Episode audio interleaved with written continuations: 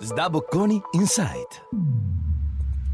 Welcome to the podcast of SDA Bocconi Insight, the content and managerial culture hub of SDA Bocconi School of Management. I am Sara Valentini, Associate Professor of Marketing, and I do research in the domain of marketing effectiveness and customer profitability along the customer journey. Uh, today, I want to talk about data, privacy, and marketing. Let's stop and think for a few seconds about the total amount and kind of personal information that an average individual could, in principle, share with companies companies and institutions. Let's try this exercise. Uh, think of a hypothetical individual, a potential client, a potential citizen. Uh, let's say the name of mine is Patricia. Uh, she lives in London. She is a member of the Royal Opera House. She runs every morning. She has a Garmin smartwatch to track her activity. She shops at Tesco using her loyalty card. Let's say she pays a restaurant with the same smartwatch. Plus, she signed up for the Under Armour newsletter to get 20% off. She buys drugs and gets medical advice on healthline.com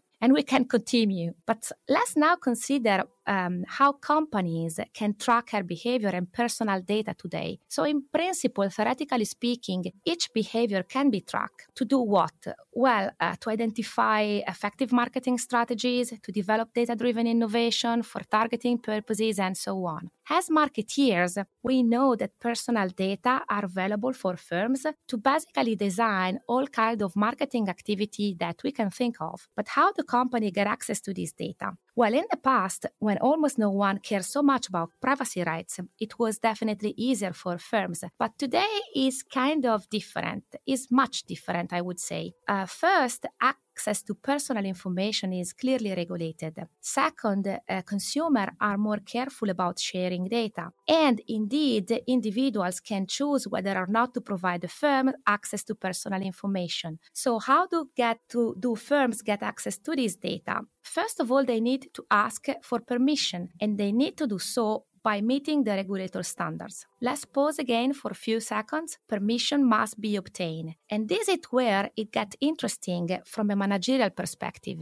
There is a clear tension between firms that are willing to exploit personal information uh, for, you know, targeting activity and marketing actions, and individuals who may be conscious or maybe less conscious, but have the power to provide or not access to data. Additionally, there is the regulator that has changed and can alter the rules of the game in the future.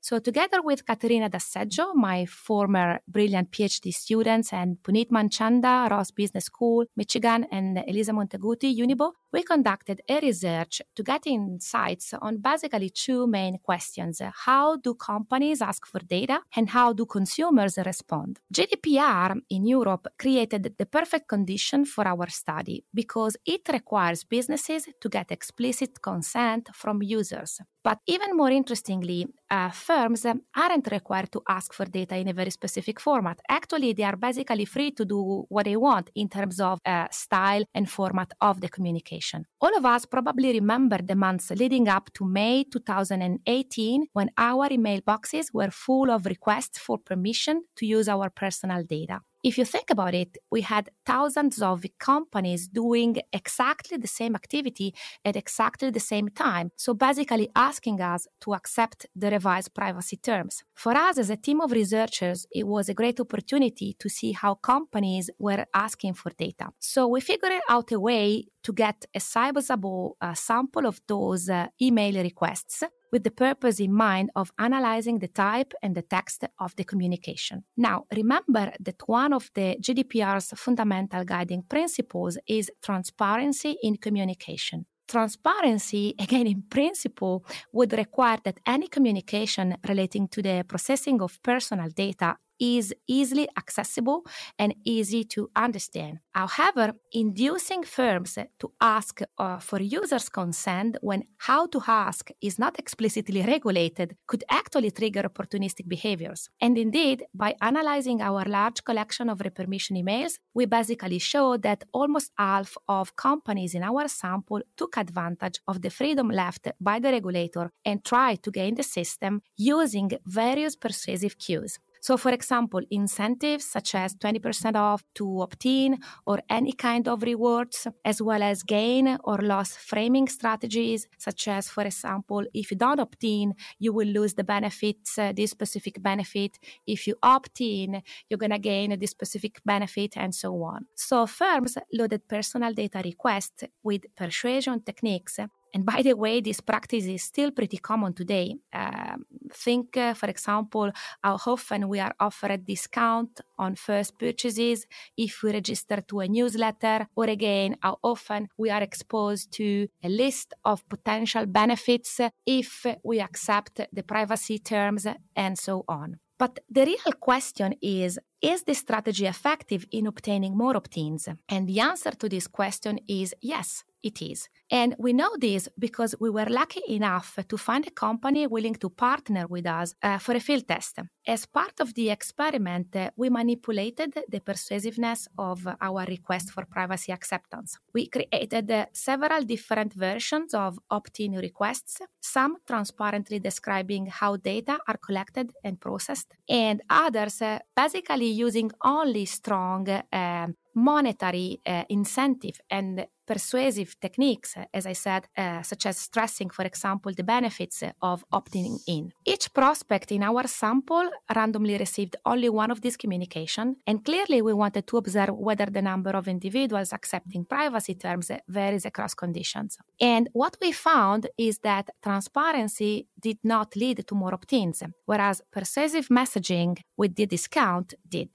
Take a moment to think about it. Transparency in communication is the regulator's guiding principle we were talking about before. But our study shows that half of the businesses in our sample prefer persuasiveness over transparency. We name this company gamers of the system because they tried to take advantage of the freedom left by the regulator and acted in their own self-interest. They did it right, actually, because the most effective method to obtain immediate opt ins is via persuasive cues. Interestingly, we were also able to characterize the type of companies behaving like gamers of the system, uh, thanks to additional secondary data that we collected at the company level. Typically, these companies are data driven and their websites employ more cookies and online tracking tools than average. Additionally, uh, the expected amount of revenues from online advertising for these company is higher. So, put it differently, their websites is in principle uh, able to get uh, more expected online uh, ad revenues.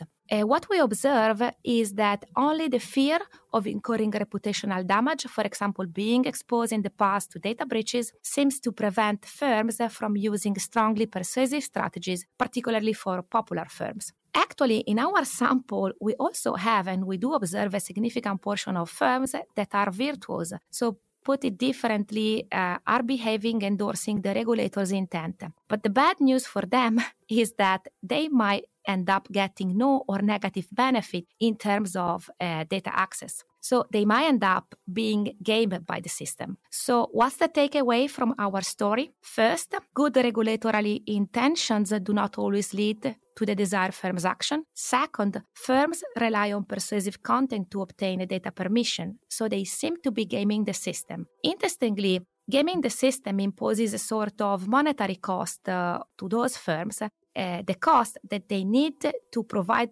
to potential uh, customer if they want to get more opt-ins whether these money for data exchanges were fair and whether the value of this information was correctly priced actually we don't know from our data but uh, we believe it is a question that uh, still deserves attention uh, in the future. Finally, as consumer, we should be more cautious when we agree to opt in and share our personal information as a result of a monetary incentive, especially because firms that tend to exploit uh, exploit more customer data are more likely to offer such a kind of incentive. I am Sara Valentini, Associate Professor of Marketing at SDA Bocconi. Thank you for listening to SDA Bocconi Insight podcast.